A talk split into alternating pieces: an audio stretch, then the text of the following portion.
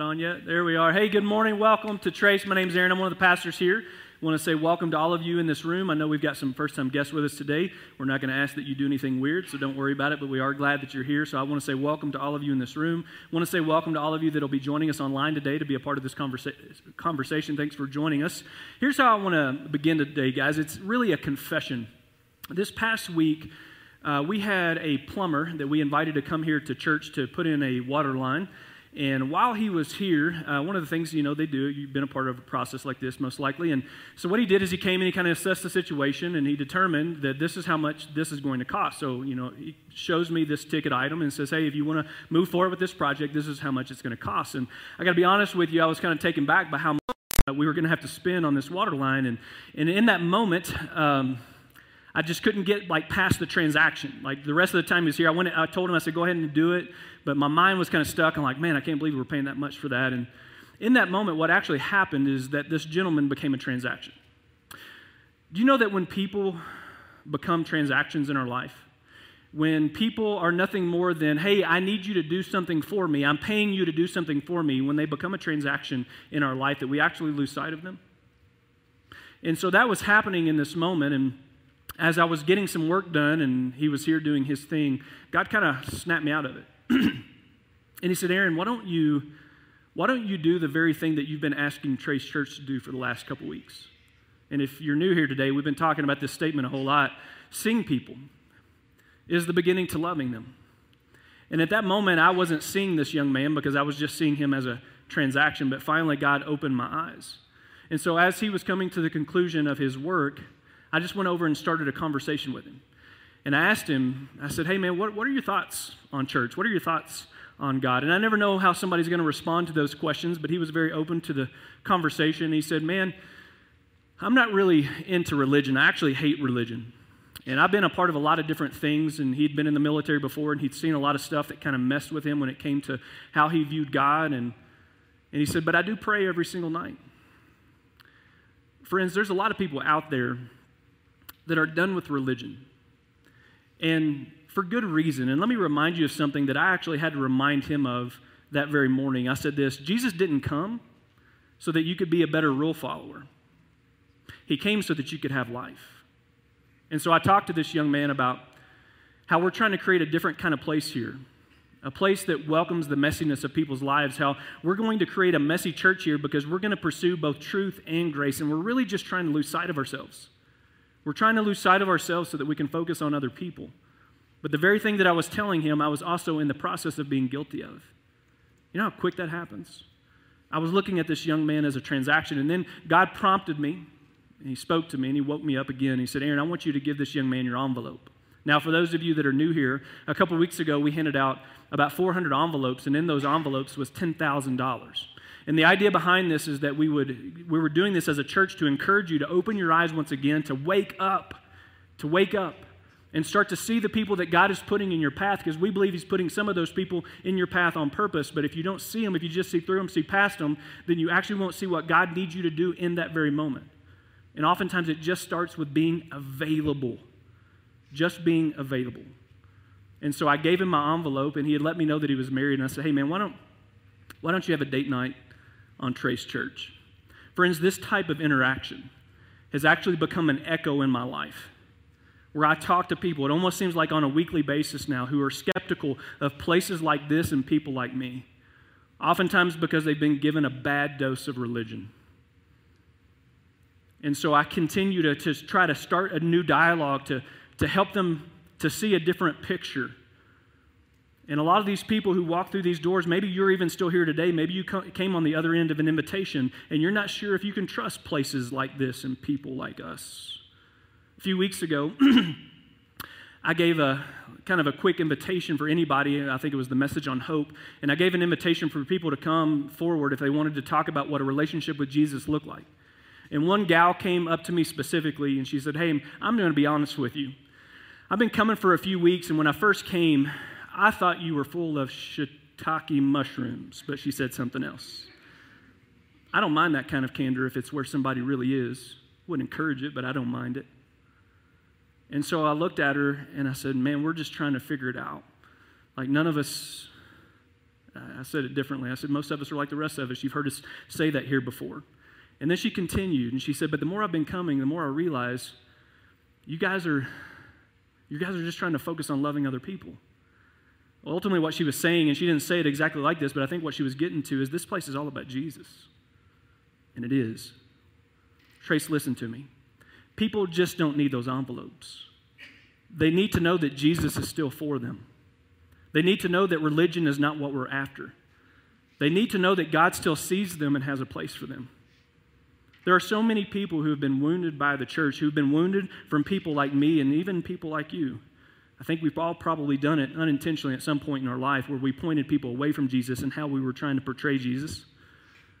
Friends, we've got to paint them a new picture. We got to start representing what Jesus looks like, and I really do believe it's as simple as just being available. Stop looking at people as transactions. And I want to encourage you with something that I've been saying for the last couple weeks. I'm going to put a couple sermons together here. I want you to open your eyes and I want you to wake up your heart. And I want you to leverage whatever little bit of opportunity and whatever little bit of time that God has given you, however long that is, and it won't be as long as we hope it will be.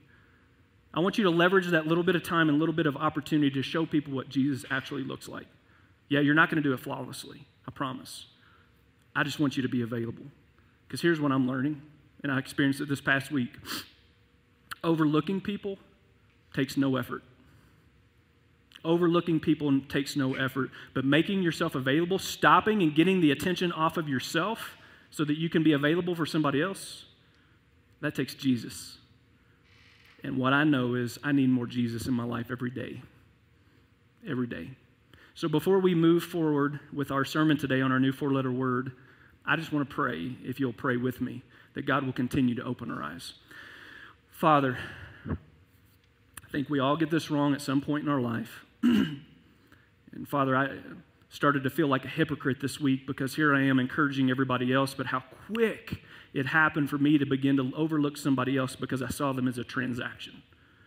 God, I think we get stuck in this and we just get in our ruts and our routines and we stop seeing people. And so, God, whatever it will take for every person in here, now you'll probably have to come at them in different ways. You know better than I do, obviously, God, that you would just open our eyes, that you would stop us in our tracks, and we, you would show us that all you need us to do sometimes is just see the person in front of us, to make ourselves available, and to be a trace of your love, maybe by listening, maybe not by not even saying anything and so, God, would you continue to show us what that looks like? Because what I don't want, I don't want to become a church where we talk about the right things to do, but we never do it.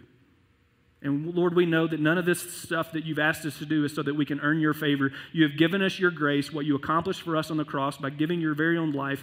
You gave that to us for free if we'll simply accept it and put our faith and trust in you but out of the natural overflow of our heart, God, that should lean us in your direction to want to live and reflect your Son, Jesus. God, we need your help. I need your help. We need to see Jesus more every day. I pray this in his name. Amen. All right. Well, guys, today we're going to be looking at a new four letter word together, and it's this word right here. Now, something I need to tell you when you're from Kentucky, you're allowed to make up new words. Okay, so I made up a new word for us today, and it's called withness. And I'm going to try to get it in Wikipedia at some point, but you're going to hear me use the word withness a lot. It's not a word, but it is for our time today. Sound good? Everybody okay with that? All the grammar people out there are like, no, I'm leaving. I'm done. Guys, there's a very clear purpose and message that I have for us today. And it's built around my one thing, and it goes like this You were created to be with others to know and to be fully known. And the reason why I want to drive this principle home so emphatically is because I also believe this next statement to be true. You can never be God's best version of you without community but specifically biblical community. You can never be God's best version of you without biblical community. And the reason why that I wanted to communicate it that way, biblical community instead of just community, is because the word community I think has gotten so broad that we don't necessarily know what it is. It could be really big, it could be really small, it could have different focuses. So I specifically wanted to say biblical community. So if that's a new concept to you, let me share with you how I would describe what that is really quick. Biblical community is a place, and it's a people where we share in life. We share meals together. We share pain together. We share successes. and failures. But most importantly, we share Jesus. You see, this kind of community and this idea of doing life with others is exactly what Jesus had in mind when he came and walked on this earth to start a new mission, to put in place a new movement. It's what we're a part of today. It's called his church. And this movement was going to look a lot different than what the people who lived before him experienced in this old covenant. Maybe you've been around church, you know this idea of old and new covenant. Because Jesus came to start something new, and what he was not going to do was going to build something on a bunch of religious rules. Instead, he said, This new movement, this new thing that I'm calling you to be a part of called my church, it's not going to be built on religion. It's going to be built on relationships. And if you're completely new today to all of this, if you're completely new to church and this idea of being a Christ follower, friends, the foundation of the Christian faith is built on this idea of love, but specifically love in the context of relationships. So I want to share with you this morning a verse. It's actually a verse that we used a couple weeks ago when we looked at the four letter word love, but I'm going to put a different spin on it this morning. And it's a verse that I actually come back to a lot because of uh, how important it is to this new movement that Jesus came to start. And it's in John chapter 13, but let me give you some historical context for what we're going to read here in just a moment. You see, Jesus is getting close to the cross. He's getting closer and closer to being arrested, and he knows this, and he knows that he's only got a little bit of time and a little bit of opportunity to make sure that he shows his disciples this new idea, this new movement, this new covenant that he came to put in place. And so he knows that there's some some really important messages that he's going to have to nail home. And we see him do that right here in John chapter 13. Here's how he begins He says, Guys, listen to me. This is a lean in kind of moment. He says, I'm going to give you a new command. Now, you got to understand, again, the historical context here for the disciples, all they knew was commands, right? They had been underneath the old covenant, the Ten Commandments, all these different rules and regulations that they were supposed to follow. But Jesus says, Listen, I'm going to give you a new one. And in this moment, you got to imagine they're, like, whoa, okay, this is a big deal. This is a new command that Jesus is about to give us. And here's what he says He says, love one another. But pay attention to what he doesn't say. Because what he doesn't say is, love other people. No, he says, love one another, which is this idea of withness. Yes, stay with me. This idea of withness. He says, love one another means you're going to have to love and you're going to have to receive love in order for this to work the way that I want it to. He says, As I have loved you, so you must love one another. By this, this is so monumental. By this, everyone will know that you're my disciples. When you do this withness well, when you love each other, it's going to cause an attraction from people outside of places like this to look in and say, That's what I'm missing in my life. That's what I need in my life because we were created to be known and to fully know. And so there's this gap within us that a lot of people, when they see it being done well, they're attracted to it. And so Jesus says, Listen, guys, if you do this well, by this, everyone will know that you're my disciples. Everyone will know that you have actually made me the leader and Lord of your life. If you love one another, withness. Jesus says, I'm doing something new. And instead of a bunch of rituals and rules and religious rhetoric, all of us have had our fair share of that, especially if you've grown up in the church. Jesus says, I'm replacing that. I'm replacing it with something better. And it begins with relationships. First, your relationship with your Heavenly Father, and then your relationship with others. We talked about this a couple weeks ago in the context of love, where it's like Jesus was asked a question Hey, if there's anything that we can do, like if there's something that is, is more important than anything else, Jesus, what is it that you want us to do? And he says, Okay, Love the Lord your God with all your heart, soul, mind, and strength. The second is like it. Love your neighbor as yourself. And we talked about the context of neighbors and what that just means is loving people who are in your vicinity. It could change at any given time. Jesus says you got to love God and you got to love people. But he made it clear if you let go of one, you have to let go of the other. The two go hand in hand. You have to do this simultaneously because it's this idea of withness, loving each other. And if you do this, man, people are going to see something that they want for their lives. But if you don't, if you're not willing to do life with others, you're missing out on a core foundational principle that I'm starting something new with my church. Friends, in order for you to receive and reveal what Jesus wants for you, it takes both loving and receiving love. And this means all of us are going to have to learn the art of being with, the art of being with others, to know and to be fully known. Do you know where this principle plays out in a very interesting way? In rehab. I don't know this firsthand, just so we're clear. Uh, some of you might, and that's okay. But what happens in rehab is, if you've ever been there, you probably know what I'm about to say. There's something called rehab romances. And all these romances begin in rehabs because, for the first time in a lot of people's lives, they're actually exposing who they really are. What's the point in hiding anymore? What's the point in not showing people my broken life because I'm at rehab? I finally have got to a place in my life where I'm just going to expose who I really am, and then they get to see who other people really are. And maybe for the first time in many of those people's lives, they actually get to know and be fully known. And there's something attractive about that. And so, not only do these relationships start to take form in rehab, but a lot of lifelong friendships. For those of you that have been a part of any 12 step processes, you know this as well. A lot of lifetime friendships begin to take place because there's something attractive about knowing others, but also being fully known. And you know why this is so hard for the rest of us? Because of things like betrayal and deception and fear. We've been there before, haven't we? It's not that we haven't tried it. It's not that we haven't put ourselves out there before in the past. We have. And it came back to bite us and it hurt and left us with a scar. We've got some scar tissue from previous experiences where we put ourselves out there, here's something I need to tell you if that's where you're at today. Your heart will heal. I promise you it will. It takes time, but it will heal. It will.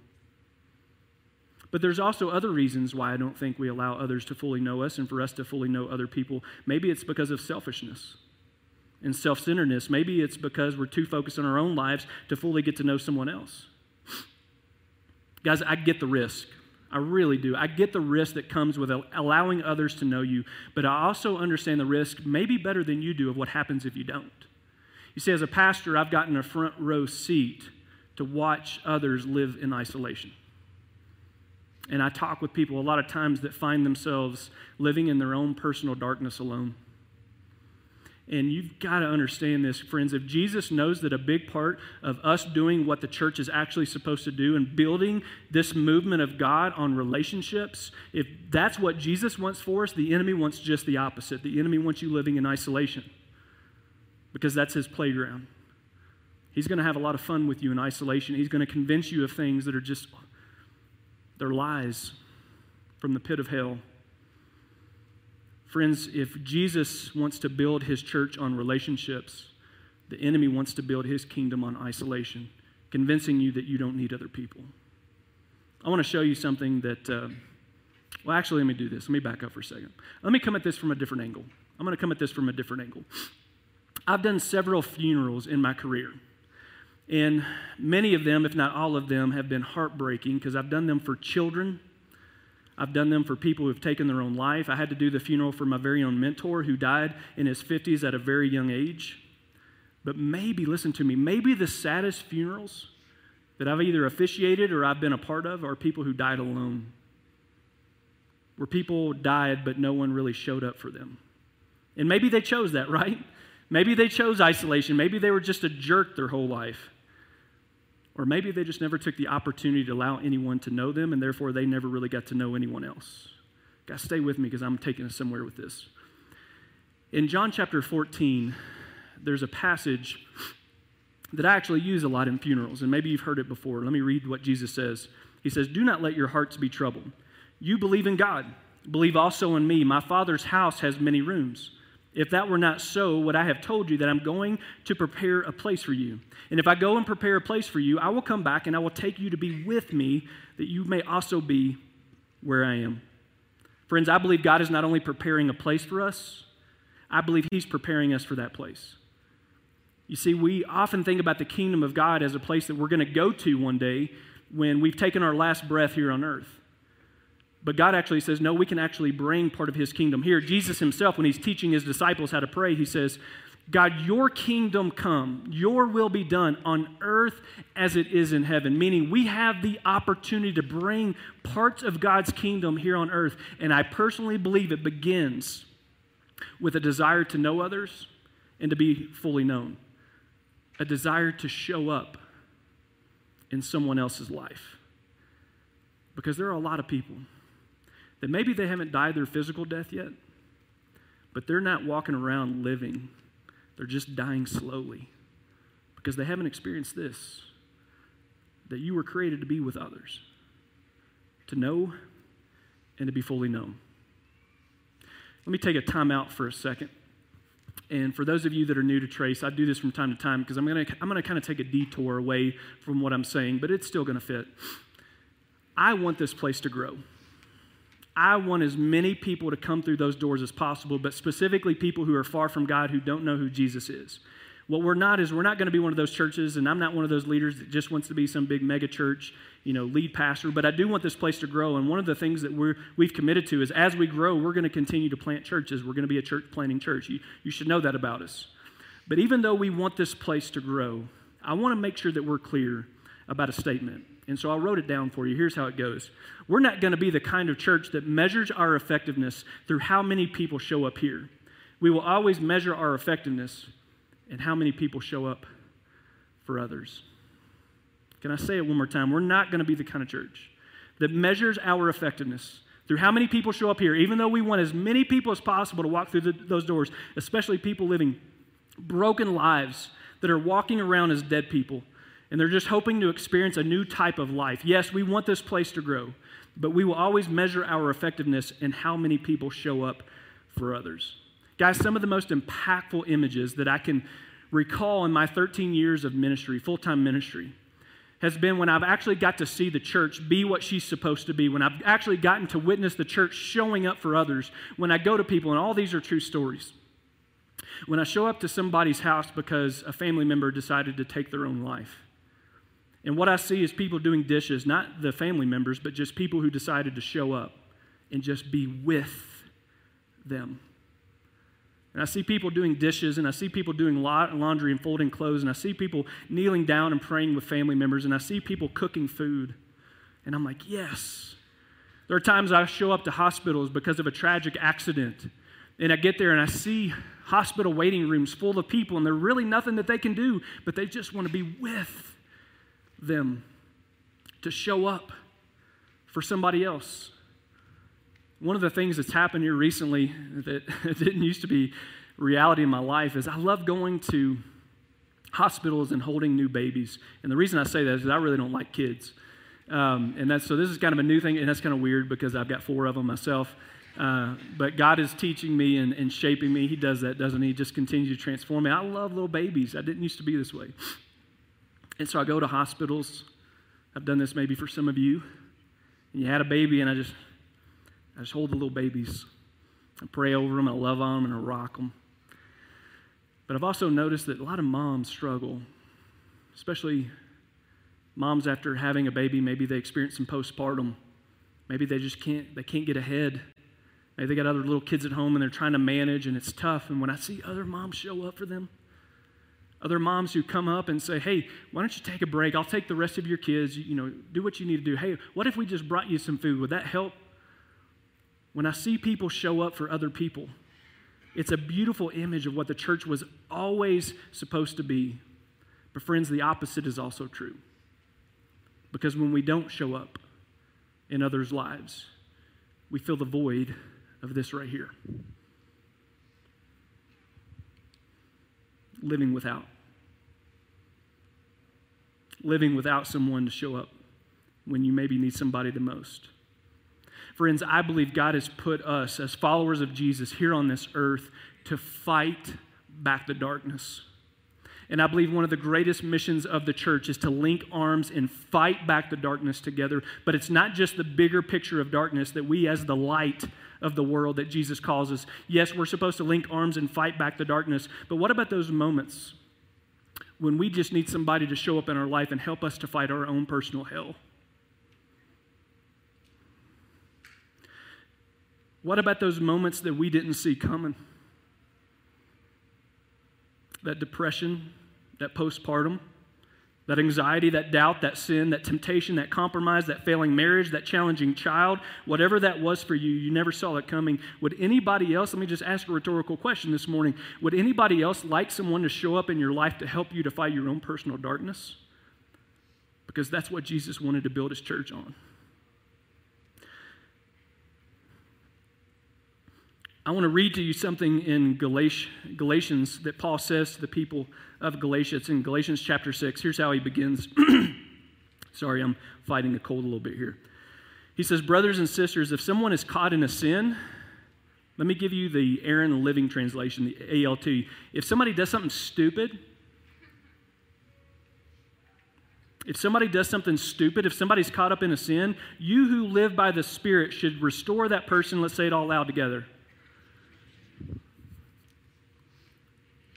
There's a lot of people and a lot of friends, like my plumber friend that I met this week, who don't want to walk through those doors because this never happened. Instead, they were given a bad dose of religion. Brothers and sisters, if someone is caught in sin, if somebody does something stupid, meaning if we caused our personal darkness to happen, it wasn't that it didn't, didn't, you know, it didn't surprise us. We knew it was coming because of the things we were doing in our life. So even if that's the case, you who live by the Spirit should restore, restore that person gently. We still show up and we fight that darkness together. But he says, but watch yourselves, or you too may be tempted. That's a great statement of wisdom. And then watch what he says. He says, carry each other's burdens. I know this is probably one of the most repetitive things that we bring up here at Trace, and I'm okay with that, and we'll keep talking about it because I think this is it right here. Carry each other's burdens. In other words, push back the darkness in each other's lives. Be willing to show up for someone else. And if you do that, Paul says, in this way you will fulfill you will fulfill the law of Christ. Can you see how big and monumental and foundational this statement is? Anytime Paul tells me that we can fulfill the law of Christ by doing something like this, I pay attention. Because God's, Jesus' new movement, this thing called his church, it was going to be built on relationships. And not just these passive kind of relationships, but this idea of withness where we love one another, where we show up for one another, where we're willing to bring we're willing to push back the darkness together.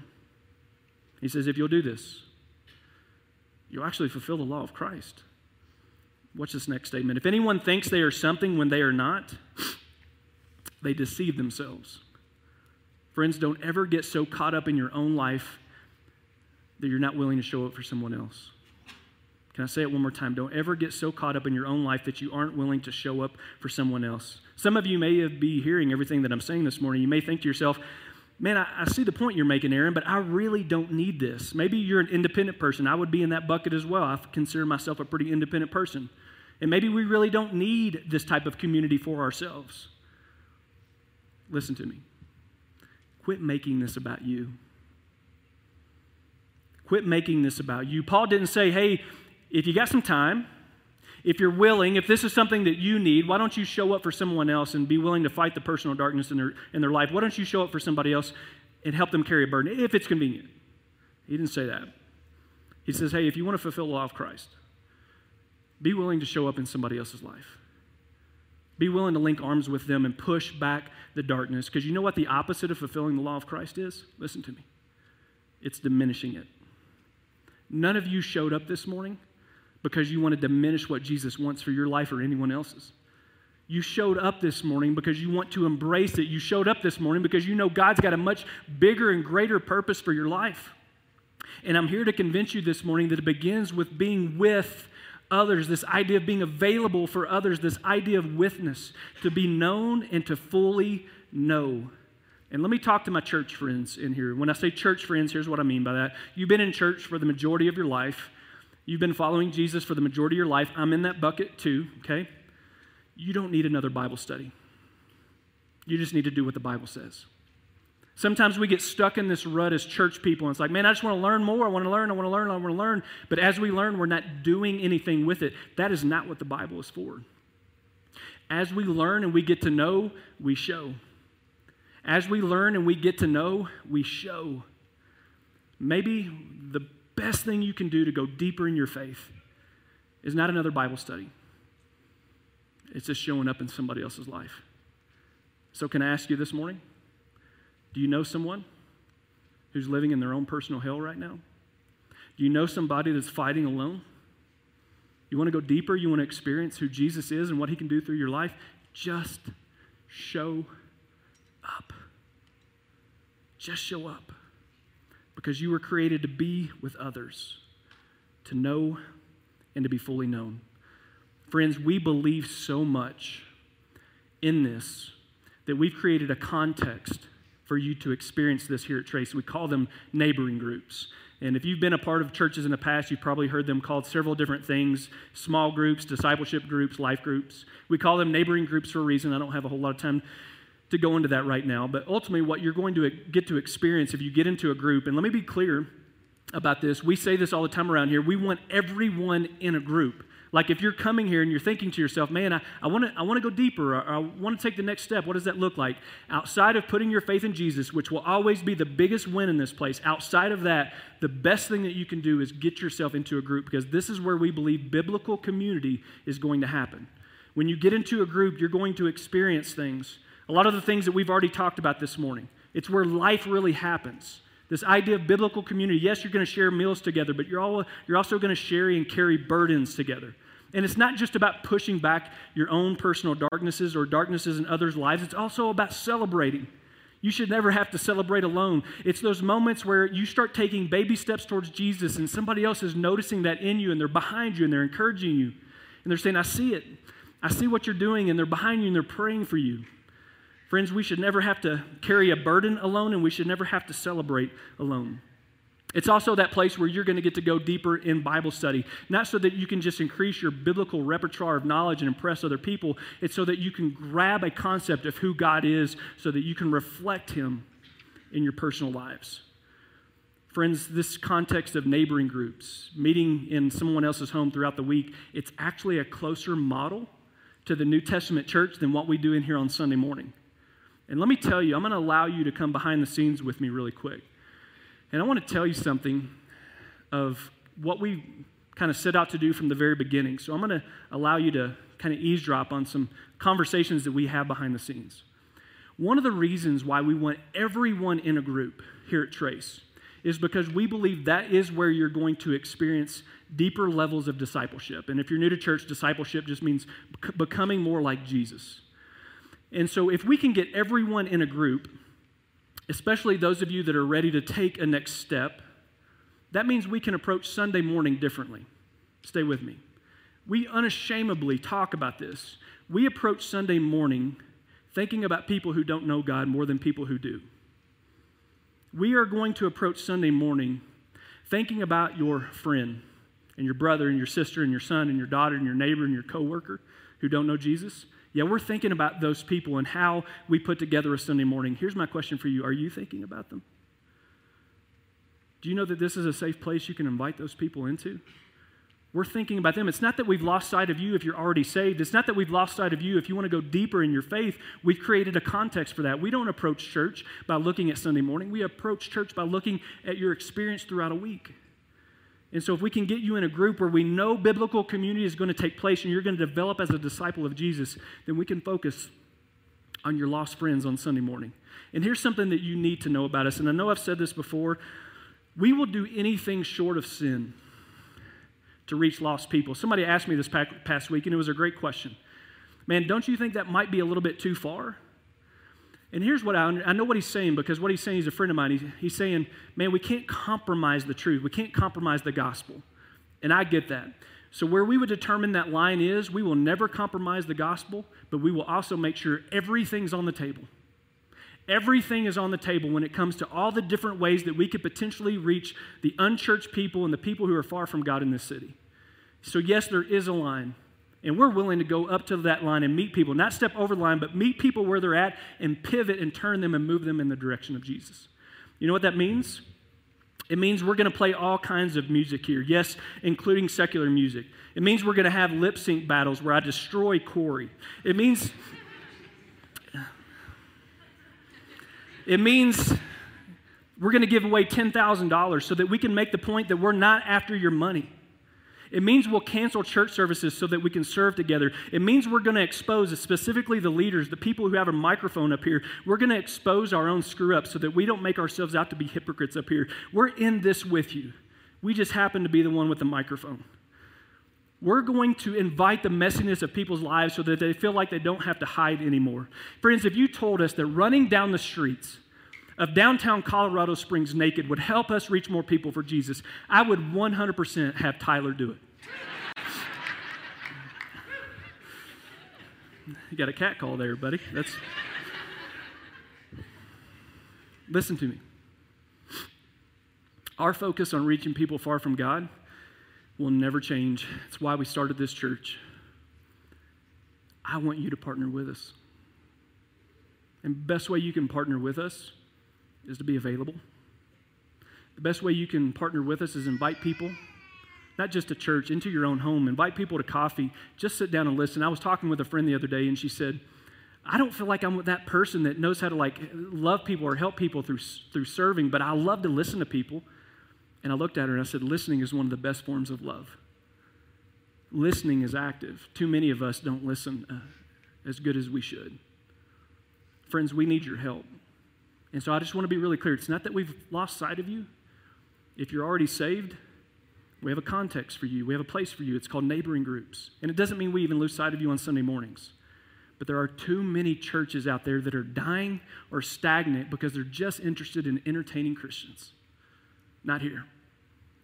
We're going to think about your lost friends. Will you?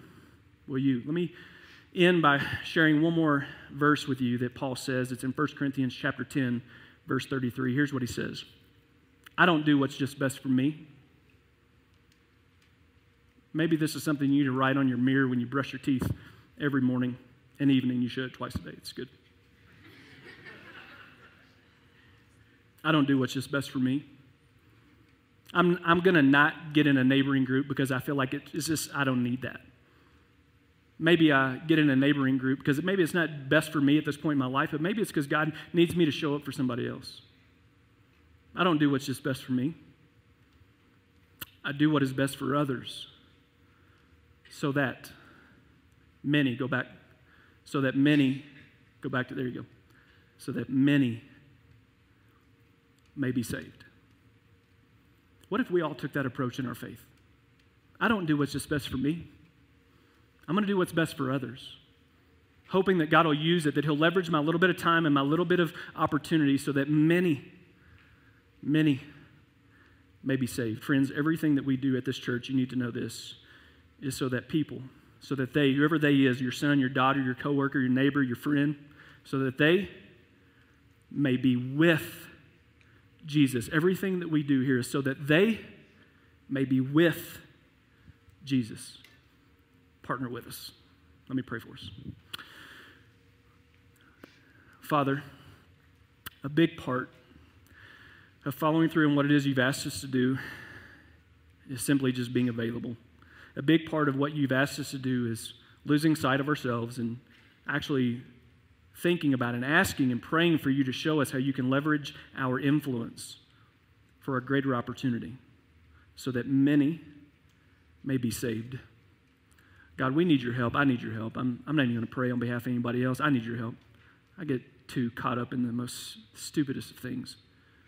Get sidetracked, start to see people's transactions, get caught up in busyness, overlook people. God, I think we have the opportunity here to do something amazing. But first, it starts with seeing people, it starts with being available. It starts with showing up for others. That's what you came to start in this new movement you call your church. God, we need your help, though. Would you help us this morning? Pray this in Christ's name. Amen.